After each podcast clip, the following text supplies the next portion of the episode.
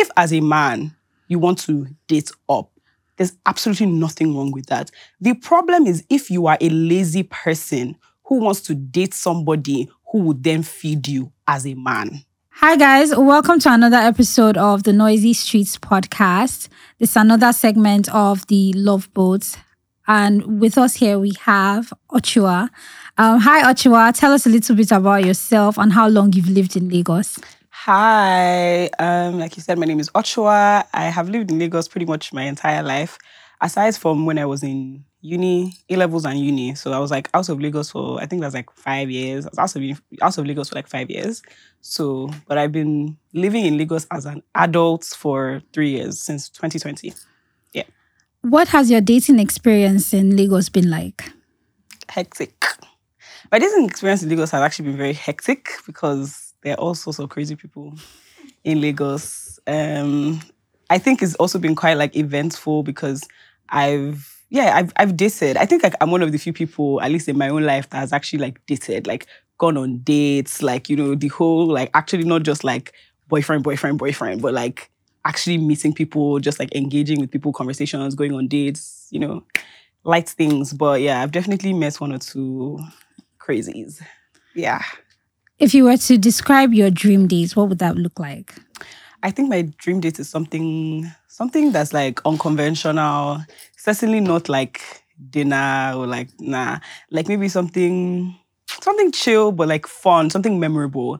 I like, you know, long drives around Lagos in the night, all those kind of vibes. I'm a romantic, so I like cute things. But yeah, something that I would definitely remember and like talk about. If I don't talk about the dates after, then it wasn't worth it. What has been your best date so far? I don't know actually, but I've had good dates. I just can't say my best date because I think that my best date is probably tied to like the person, not that the date itself was like, oh. I think I've probably had better dates, but I recently went on a really nice date. We went to Danfo and we had wings and shots and sangria. And then we just like drove around from like... Even with the full crisis. Yeah. That's beautiful. Do you know that that's so crazy? Because that date literally ended with us being packed on the road because we were finishing the car. Wow. Yeah. But it was still my best date because he was like... It was funny. Yeah. Right. And it was my fault because I shouldn't have been outside my... Like, we came back from the date. He dropped me off at home and then somehow I convinced him to come back. And then because obviously he wanted to give me vibes. So instead of him to say, there's no fuel in my car, he was like, let's go. Yes, let's go. So we started driving around again. Fuel now finished on the car, in the car. So... Oh, wow. Yeah. What was your worst date? I know this one. Very simple. The worst dates I ever had, and I hope whoever this is watches this video because you're crazy. But yeah, we went on a date to a restaurant in Lagos and he didn't eat. Like, I don't suffer. Sorry. Do you know that there are actually two dates that are tied? First date, I went to a restaurant in Lagos with this man. He asked me on a date and we went to eat, right? And I just got there and they were like, oh, obviously, what do you want? Like the waiter came, blah, blah, blah. I ordered what I wanted. Over to you. I said, no, I'm fine. I was like, I don't know. Some people don't mind that kind of thing, but like that is one of my biggest like turn-offs. Yeah. Like it's such an ache. Like why would I be sitting there eating and then you would not be looking at me? Then he now, what's it called? I was not like, oh, like why are you not eating? He was like, oh yeah, he had rice at home. I was like, what's going on here, please? Like, and then, yeah, like, when he now wanted to pay at the end of the date, he now brought out cash from his pocket. And it was like, it wasn't even like mints, because you know, if it's mints, you're like, oh, maybe he just operates in cash. It was like ATM money. So I'm like, he budgeted me, which is why he didn't eat. Because he had literally almost the exact amount of money in his pockets that was required to pay for my food alone. I was like, why? Like, we could have just done something else. We could have gone for drinks. We didn't have to have a whole sit down. Anyways, yeah, that was my first worst date. The second one, and they are tied for worst, is this other guy who's a pilot. Also hope you see this, because you're also crazy. And we went to, do you know what's so crazy? I'm just realizing that we went to the same restaurant. Anyways, went to the same restaurant and it was the worst date because he just kept on going on and on about how he doesn't really date Nigerian girls. He's Nigerian, keep in mind. Wow. Doesn't really date Nigerian girls because Nigerian girls are not spontaneous enough for him. Nigerian girls are just this, are just that. And I was like, sorry, do you know that I'm Nigerian? Like, did I not say that at the beginning? He was like, no. You seem different. I was like, I'm not. I'm very Nigerian.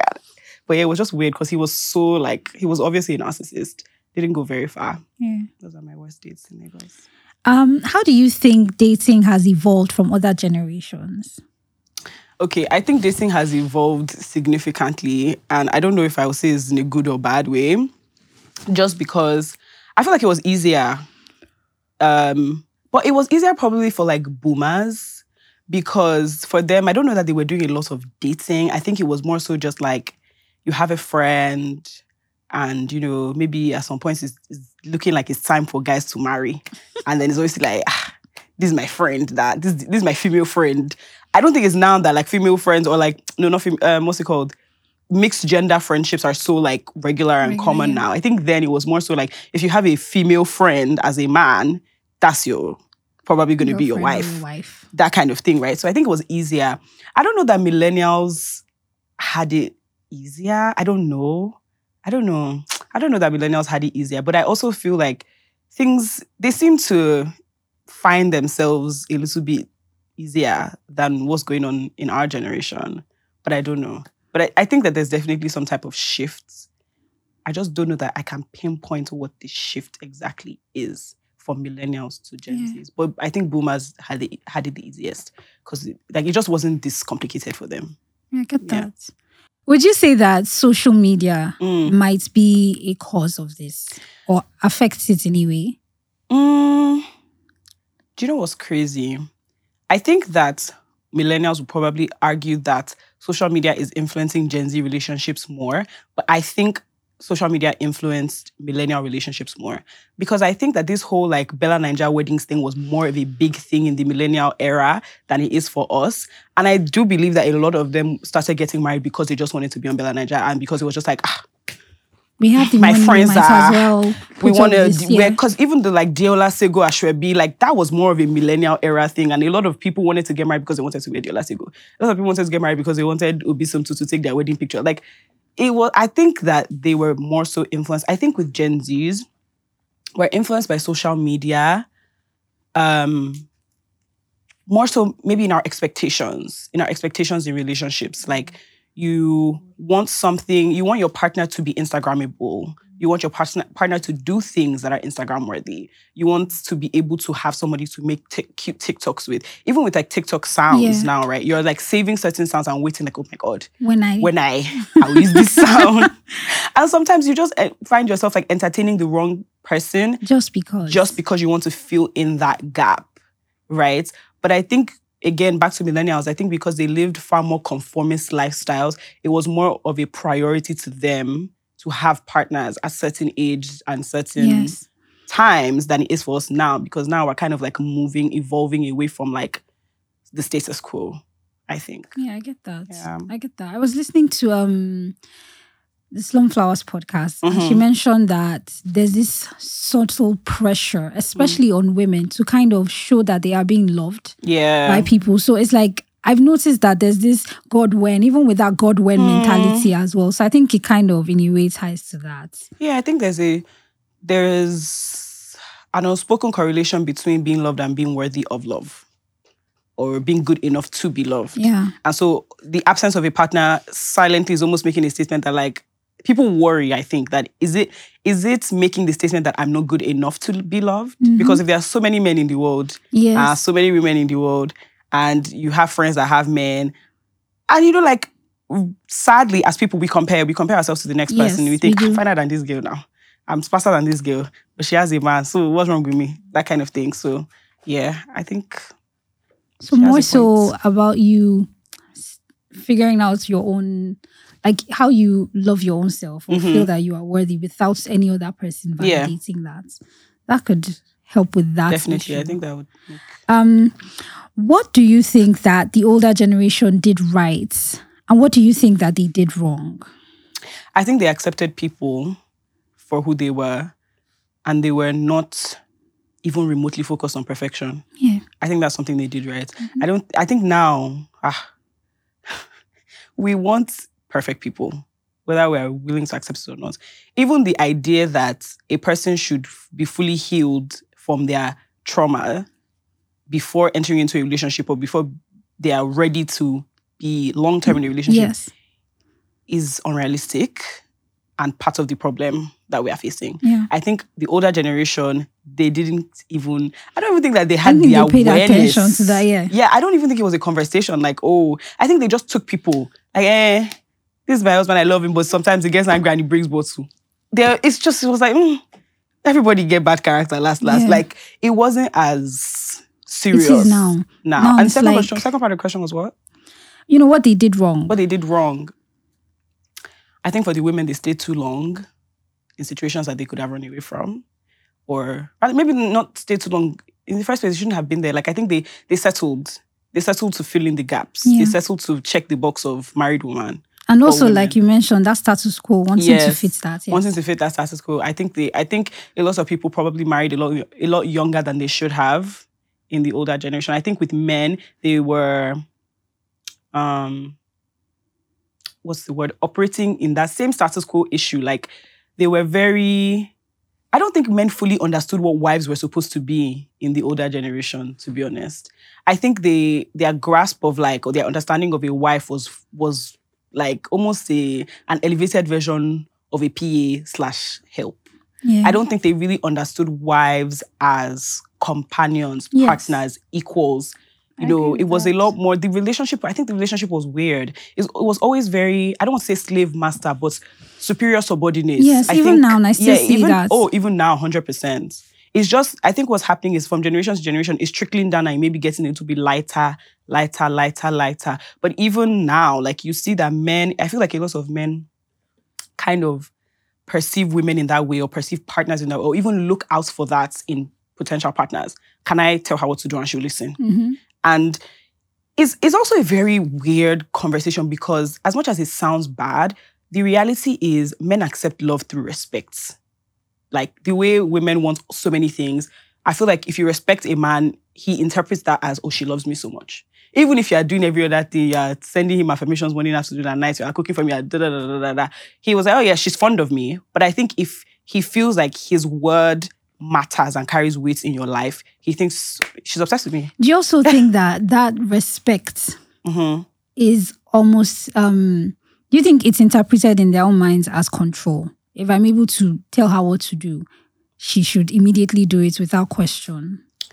I think that there's some men that know and accept it as control, and that's what they desire. Like, I want her to respect me. I want to be able to have control over her. But they don't necessarily see that it is a bad thing or see it as a negative thing. Yeah. They think, well, why shouldn't I marry somebody that I can't control? Like, why shouldn't I be able to control you? Like, why? They don't necessarily understand the negative connotation between trying to control another human being when you are not their God, right? Like, I don't think they get why. I don't think they fully grasp even most God men. Doesn't control humans. What did you say? I said even God doesn't control humans. Yeah, but... that's the thing. I don't feel like they fully grasp why it's a bad thing or why we think it's a bad thing. That's what I think. But I think that there's certain men that don't even accept or agree that it's control. I think they definitely look at it as two completely separate things. Like, respect is one thing, control is another thing.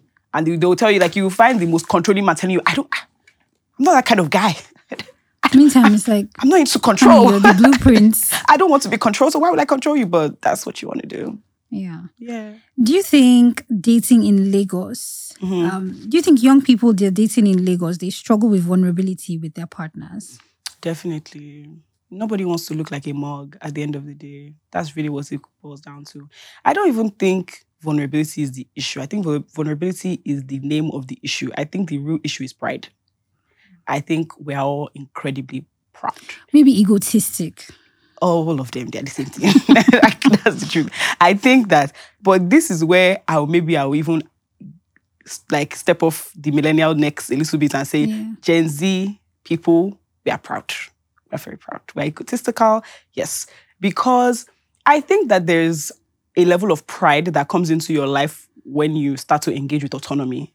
I think when you start to take accountability for yourself, start to feel like, I'm my own person, like, there are just certain things that you're just like, I can't tolerate, I can't do this. But I think that there's a very dangerously thin line between like standards and being proud.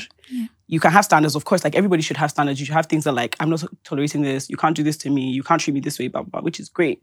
But then I think that at some point, it just crosses over into being like very proud. And I think that that's where the issue with vulnerability comes in, because nobody wants to be able to sit down with their partner and say, I love you so much that when you do this, it makes me feel this way. Because you're afraid that in you admitting to somebody that they have that kind of power over you, that kind of influence on your emotions, makes you look weaker. Makes you look like you're the one who cares the most. And if you're the one who cares the most, then potentially when you break up, now you ego pay you pass. So you don't want to look that way, especially as a woman. Because I think for women, like, it's even understandable because we are constantly fighting. Like, because I feel like we live in a man's world. The men have the upper hand. There are more women in the world than men. So you always want to kind of like hold your respect and make that person keeping that high esteem by never giving them the impression that you care too much or that if they left you, your life would be different. But I was saying this to someone the other day. I was like, you know, some guys, like, when they break up with you or like a relationship ends, they'll look back and be like, yeah, look at her life now. There's a difference. But I'm like, and people don't want that, or women don't like that. But it's like, why should I be in a relationship with a man that if you left my life, I wouldn't feel the impact? Why were we in that relationship in the first place? That means you're not bringing anything to the table. You had nothing, basically. That means, like, but it should be that way, right? I should be able to say that, oh, if I still was with this guy, if this guy was around, things would have gone this way, or this would have happened, or I would have had somebody to da-da-da-da. That's how it's supposed to be. Yeah, I hope that answered that question. Mm. Do you think guys feel it as well, even though they act like they don't? Men feel everything that women feel. Men feel everything that women feel. It's just, sometimes I even feel sorry for men, even though I try to avoid that kind of emotion. Yeah, I get you. I feel sorry for them because they feel everything that women feel and maybe even more. But they have no outlet of expression, or they don't like the outlets of expression that are available to them. They don't want therapy. They don't want to talk to their girlfriend. They don't want to talk to their boys. The reason why men's spaces don't look like women's spaces in terms of like honest conversations is because nobody wants to talk to anybody inside the whole circle. It's not even as if one person is afraid or one person, it's not even the fear of not being received. It's the fact that none of them want to talk about anything, right? They all share the same mindset. But yeah, I think men feel everything that women feel. I believe that. I think they feel it more because, there's a lot of pressure on men, especially in our society. There's also pressure on them to be hard, to be strong, to be rocks, to be champions, to be this, to be that. To have it figured out. To have it all figured out, to have it together and to keep moving. I think men, sometimes, I think some men don't even have the time to engage with their emotions because it's like, I have to. Yes. I don't have, of them, they know how much that, like their emotions impact them. They're like, if I stop to think about this, babe, maybe I won't go to work again for 1 year, then I'll be broke. Then I would like find another girlfriend because I don't have money. Would you say that, you know, in comparison to like the previous conversation, would you say that there's something wrong with dating today? And what would you say that in comparison to other generations, we're actually doing right? Right. Yeah. The things we're doing right and the things that are doing wrong. Yes. What are we doing wrong? I think that we take relationships too seriously. I'm always very mind blown when I hear young people talking about domestic violence in their relationships. It blows my mind. I'm just like, I'm 19, my boyfriend is beating me. Why? Wow. Like, I'm just like, at 19? No, you're like, what are you doing? I'm always so mind blown. I think we take it too seriously. I think young people take relationships too seriously. Obviously, there are people that have certain desires for their life. So if you desire, I don't know, early marriage, things like that, it makes sense why you're taking relationships so seriously. But I think if that's not your dream for yourself, and if you're just dating regularly, I feel like we need to be quicker to let things go. I don't see why a young teenage relationship should ever become toxic. I don't get it. Let's move on. Let's keep it moving. Like, yeah. So I think we take relationships too seriously. I think we take the influence or relevance of sex in relationships way too seriously. Yeah. And I think, what are we doing right? I think we're holding each other to higher standards. As much as I think that, you know, sometimes we go a bit overboard with this, I think it's helpful. I think it's helpful to encourage people to do more, to heal, to look within. I think that's good. I think that's a good thing. I think you are finding that young people are having more honest conversations in their relationships. They are forcing men to have honest conversations, to show up as better versions of themselves. I think you always find that, especially when you have like an age gap in relationships, where you have like maybe like somebody who's like Gen Z or later Gen Z with like a millennial, mid-millennial kind of person, you will find that that millennial man is usually held to a higher standard that he's ever experienced before, and usually pushed to kind of explore new dimensions of his character that he's probably never been asked to explore before. Mm. So I think that, yeah, we're making each other better one way or another. Mm-hmm. Okay. Do you think that your personality has kind of shielded you from a lot of hurt? Like my own personality specifically? Yes, your own. Yeah, I think so. Because me, like, I'm an avoidant person. Yeah, I'm an avoidant person by nature. So I don't really dwell on things. I'm very like, it don't happen, it don't happen. Yeah, it is what it is. It is what it is. Like, that's my energy. It is what it is. So yeah, I think my personality has definitely shielded me from a lot of hurt, especially because I'm also quite intuitive. I like to think of myself as quite intuitive, so I can kind of tell when something is not going to be beneficial to me in the long run. Yeah, but I also think that aspects of my personality that have probably pushed me towards hurt as well. So yeah, because I'm very like empathetic, very understanding girlfriend FC. And so yeah, like sometimes I think I give people too long of a rope. Yeah. And that usually doesn't end well for me. But yeah, I think on the whole, and I allow myself to feel things. So if it's sadness, if it's anger, feel it, cry, decry, clear your eye and move on. Yeah. That's my mentality. Cry. Nobody ever died from crying. Yeah. All right. Do you think your religion kind of affects the way you love? It's crazy because I thought you were going to say affect the way you date, and I knew my answer for that one, but affects the way you love. Definitely, I think it does. I think I'm a Christian. I try to be as Christ-like as possible. And I think it affects the way I love because as a Christian, you're supposed to be the embodiment of love. And love as God expresses it or God presents it to us is very forgiving. There's so much space, there's so much allowance, and it almost requires you, it invites hurt, if that makes sense. Like, you can't love like Christ loved and not be hurt. Do you understand what I'm saying? Like, it's the whole concept of Calvary. He died. It was loving us brought him pain. Do you understand? So I'm not saying that you must feel pain, but I'm saying that if you love Christ likely, if I can say that, you will most likely experience some level of hurt or pain or dissatisfaction or heartbreak or something, because even if it's not heartbreak from the sense of, oh, the relationship scatters or the person is bad, it might literally just be you engaging or experiencing the humanity of another person. And sometimes just someone being human causes you pain. So like in relationships, even good relationships, you will hurt each other. Yeah. That's just normal. So if you're loving somebody in that kind of way where you're not just saying, you have done the one I don't like, let's be going. Like, I'm out of here.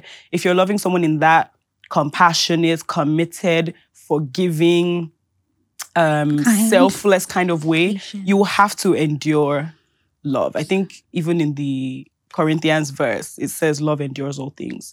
So I think being a Christian, when I'm in a relationship, I don't always succeed, but I definitely keep that in the back of my mind and try to love people selflessly and try to love people through their faults and make allowances for them. And I always say this thing, like, sometimes I try to do this thing where I like look at people the way I feel like God would look at them. So as a human being, it's easy to look at this person and be like, oh, he's narcissistic or he's controlling or da da da da. But I think that when you try and love people the way God does, it allows you to kind of take a step back and see the person beyond the problem and be like, okay, if this person is dealing with this issue, why are they dealing with that issue? Mm-hmm. I do that like with my therapist. She gave me this task, like my former therapist, she gave me this task and she was like, write a list of all the people that have hurt you and write down as much about them as you know, about like how they grew up, their family, what they do, what kind of industry do they work in. Like just write down as much as you can remember from your conversations with them and let me know how you feel. And honestly, doing that task was the most eye-opening thing ever because I found the answers to why these people had hurt me in the way that they had just from writing down what I knew about their lives. It was bizarre. I encourage everybody to try that task. Actually, I'm going to do that. Definitely. Yeah. That sounds very, very, very, very, very helpful. It's a bit crazy. Because then you see beyond even just your own perspective to understand, okay, this is why you did that. Yeah. It's because of this type of relationship with your parents. That's why you can do. That's genius. Yeah.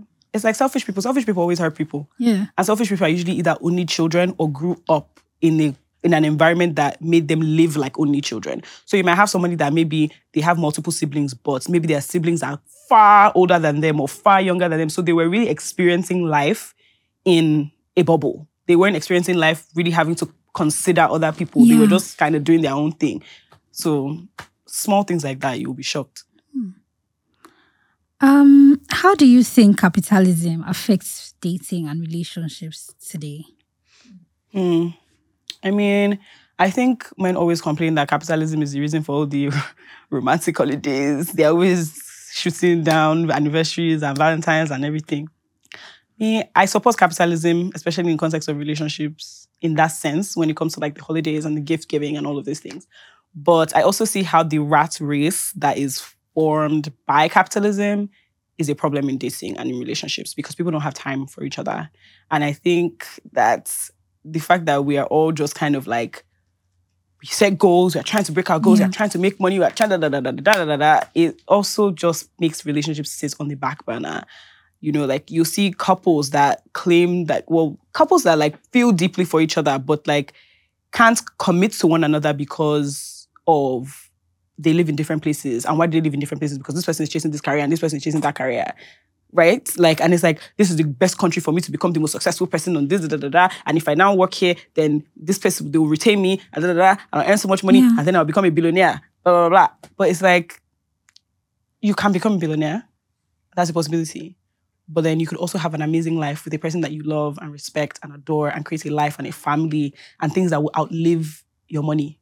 That's true. So, I don't know. I think a lot of people don't really see it from that perspective. It's very few people that understand this. Yeah. Because I was having a conversation with someone and we're talking about this belief that you can't have children or you shouldn't have children if you don't have the money. Right. And she said children are not a luxury item. Mm-hmm. It's more so the people around, your environment. Yeah. If you feel like you have the right environment to raise kids, why not? After all, there's people that have made the money they're chasing while with children. Right. There's people that have lost money while with children. So it's like, it's a conundrum where we look at it from this one perspective, but it shouldn't be so. Mm-hmm. So I guess that capitalism does affect a lot of things, not just even with dating I think it does. I think also like, for me, I believe that once you reach a certain baseline, in different aspects, but especially financially, you can pretty much do anything you want. You just have to figure out how to do it best for your situation,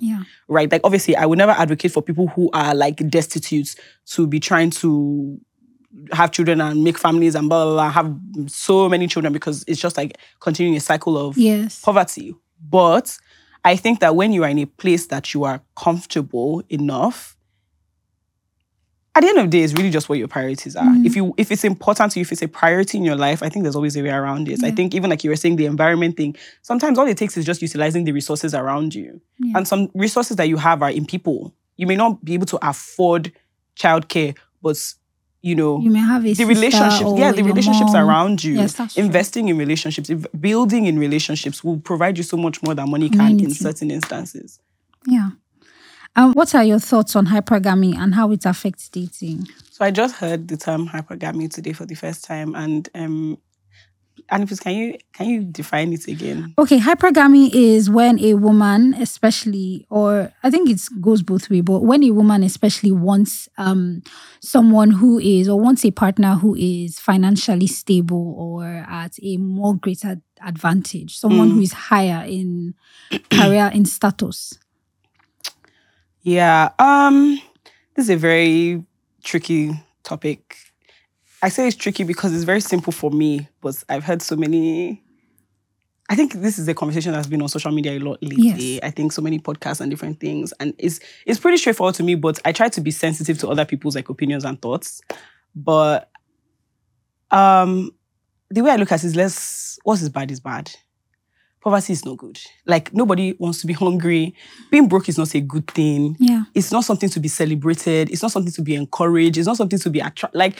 There's nothing good to say about being poor, right? And I think that I can only speak for women because I'm not a man. But again, before I even continue speaking about women, let me just say, if as a man, you want to date up, there's absolutely nothing wrong with that. The problem is if you are a lazy person who wants to date somebody who would then feed you as a man, right? Because me, like, I just feel... I'm very traditional in my own way of thinking. Like, I don't believe that a man should sit at home and be looking. I don't believe that. I'm sorry. Shout out to everybody who wants to do that, but that's just not... I don't agree with that. So I don't respect men who want to do absolutely nothing and just like wait for a woman to come and feed them, right? But if you're a working person, a working man, you have things going for you and you say, you know what? The way I want to build my own family, I'm looking for somebody who is on the same level of as me or above me. High, yes. And I can handle that as a man. Like, my pride, my ego, I am good with that. Fantastic. Because the woman that will agree to marry you, I'm not going to marry her at gunpoint. Her too, she will know that, yeah, this man earns less than me. And if she agrees, like, everybody should be happy. So that's on the side. Now, women and men. Nigerian men, especially the ones that are broke, want to shame women for wanting to level up and marry up and not wanting to date them.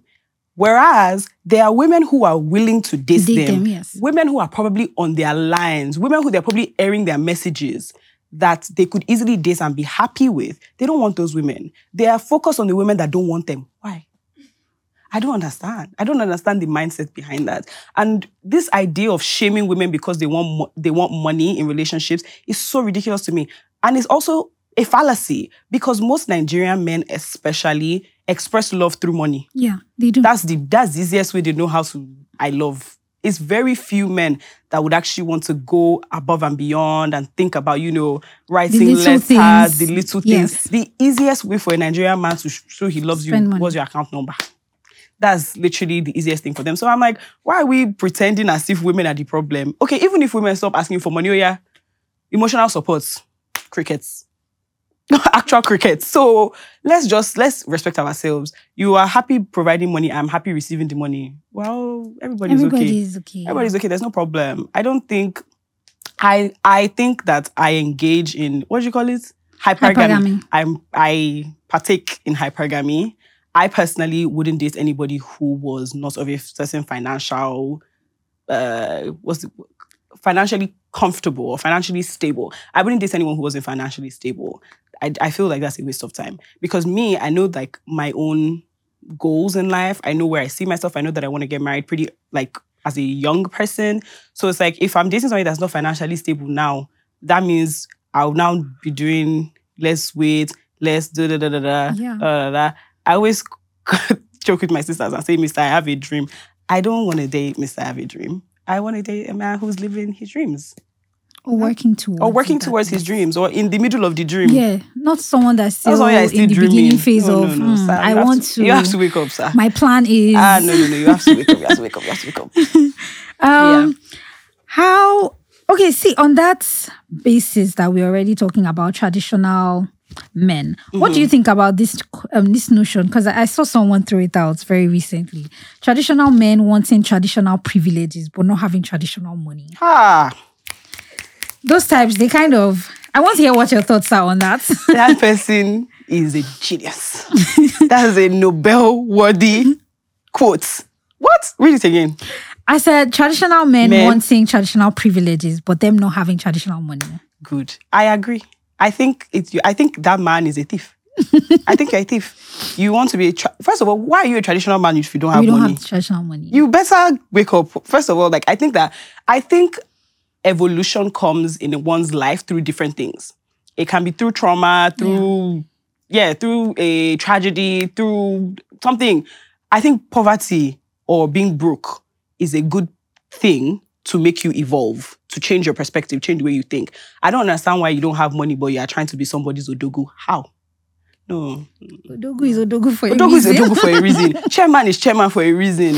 Leader is leader for a reason. Like, if you want to have that kind of privilege and that kind of stature in somebody's life, you have to have something to back it up.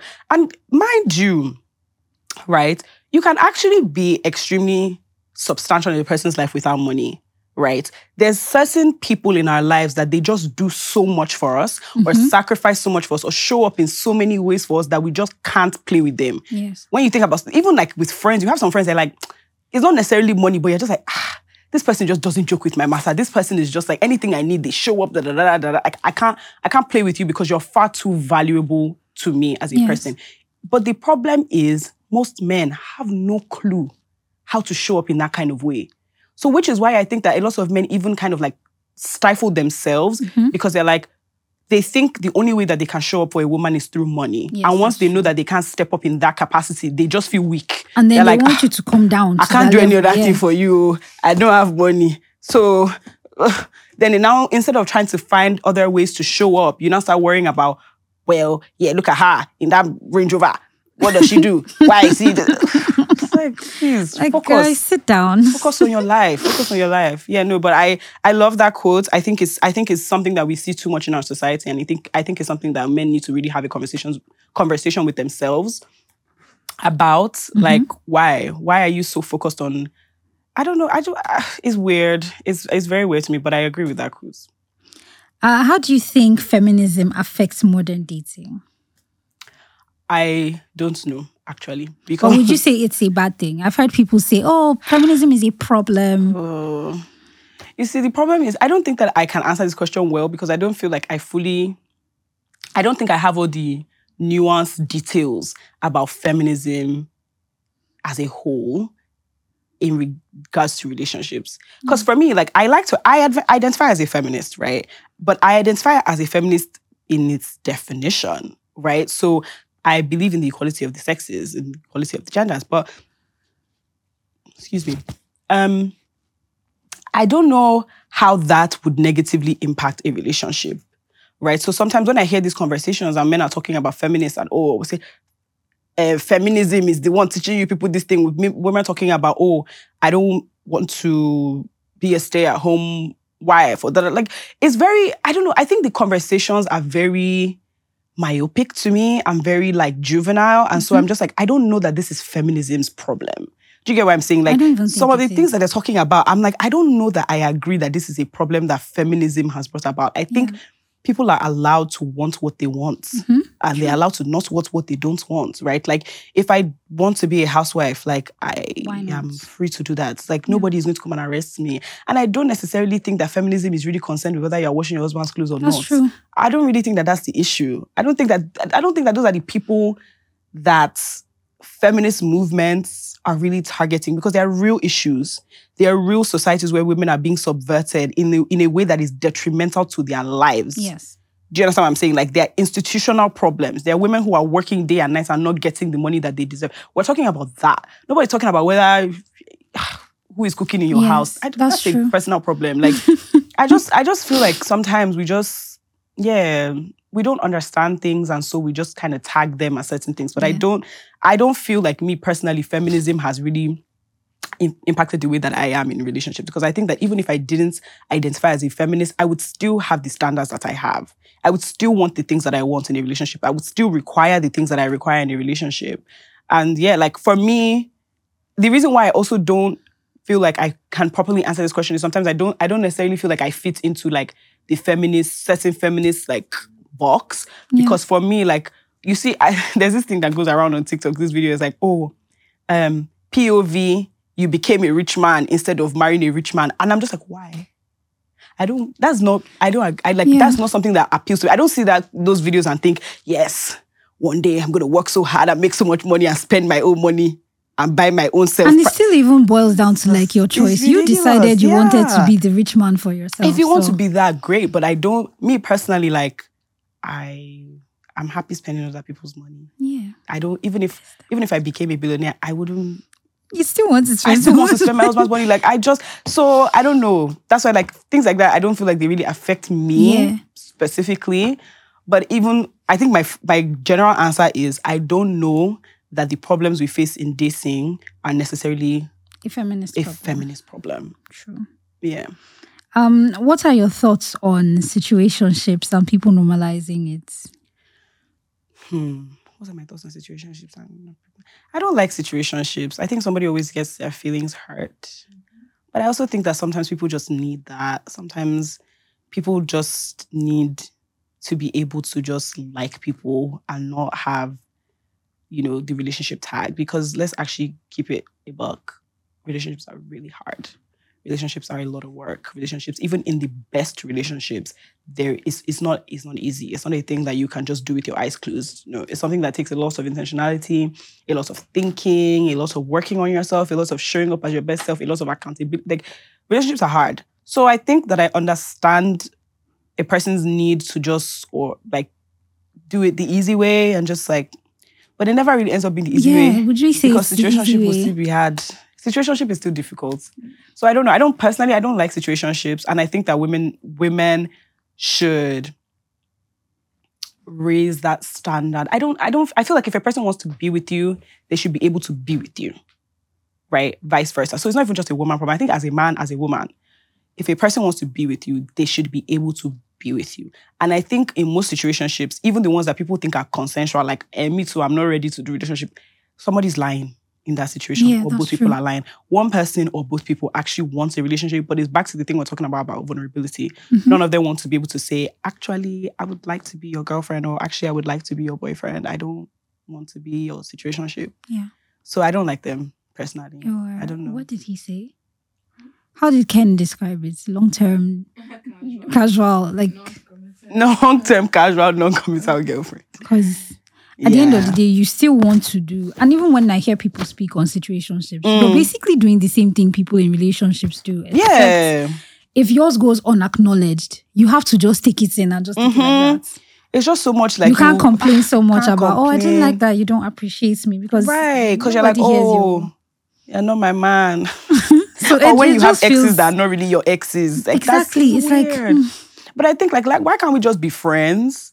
Yeah. But the problem is, this is why I said at the beginning, like, when you asked about the problems we have in this generation with dating, is the hyper-importance of sex. If you remove sexual activity, it's just a friendship. Yeah, that's true. It's literally just that. If you remove sexual activity, it's a friendship. We go out, we hang out, we talk on the phone, It's a friendship. And then you can do that as long as it's convenient for both people. So when one person is like, okay, I want us to be more than friends, then you know that you're going into a dating relationship, right? And then you can figure out the logistics of that on your own time. But yeah, I don't like situationships. What have you learned from all your dating experiences so far? What have I learned from? I think probably that relationships are a mirror. Relationships are a mirror and they're going to show you everything that is bad about you. So it is best to really work on yourself. True. Really work on yourself before you actually get involved with someone. As much as I don't believe in perfection as a person, I think it's wise to be aware. Another thing that I've learned from dating is emotional awareness, right? / self-awareness is not the same thing as emotional intelligence. Keep going. Right? Like, sometimes you will hear a man say, I'm emotionally something. Like, I'm not really good with my emotions, but I'm very emotionally intelligent because I know that. That's not what emotional intelligence is. Right? Like, I think we mix that up a lot, and I think that women get deceived by that. So then when they start to date the person and they see that they're actually emotionally unavailable, you're confused because you're like, oh, well, in the beginning, he was very honest with me and said, you know, I really struggle with my emotions, but I'm going to work on it. And so you're like, yeah, he's so emotionally intelligent. That's not emotional intelligence. That's self-awareness. But self-awareness without a plan, an action plan or a willingness to change is meaningless. It's absolutely, it does nothing for you. That can't help anybody in a relationship, right? So like you have to be self-aware and then want to actually have a plan of attack for how you're going to solve your sort that. Issues. Yeah, I think those are, I probably learned more, but those are the things I can remember right now. Yeah. Mm-hmm. What have you learned from all your dating experiences so far? I think I've learned that relationships are a mirror. And, well, my dating experiences, relationships are a mirror.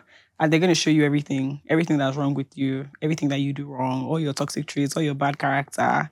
You're going to find that. So it's important that, like, you're actually working on yourself in your single season and enjoying that. And even while you're dating, like, you're constantly just, like, bettering yourself as a person, not because of anyone, but because of yourself. And I've also learned that accountability is so important and not just, like, holding other people accountable, but holding yourself accountable and making sure that, like, you are at the standard that you're holding people to. Yeah. Right? And I think I've also learned how important it is to communicate. I feel like there's nothing a conversation can fix. And I think recently I just learned that silence is not protest, it's acceptance. So, yeah, that's what I've learned. Can you elaborate on that? Silence is not protest.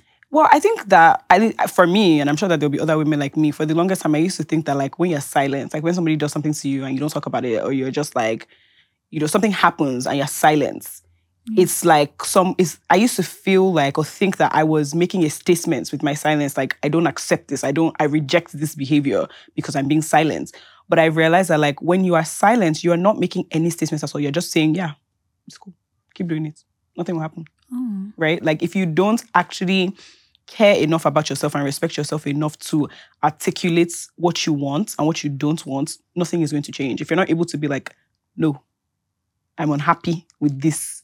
This is not the kind of behavior that I recognize or accept or will tolerate in my life, then you're not making a statement by just, like, being silent.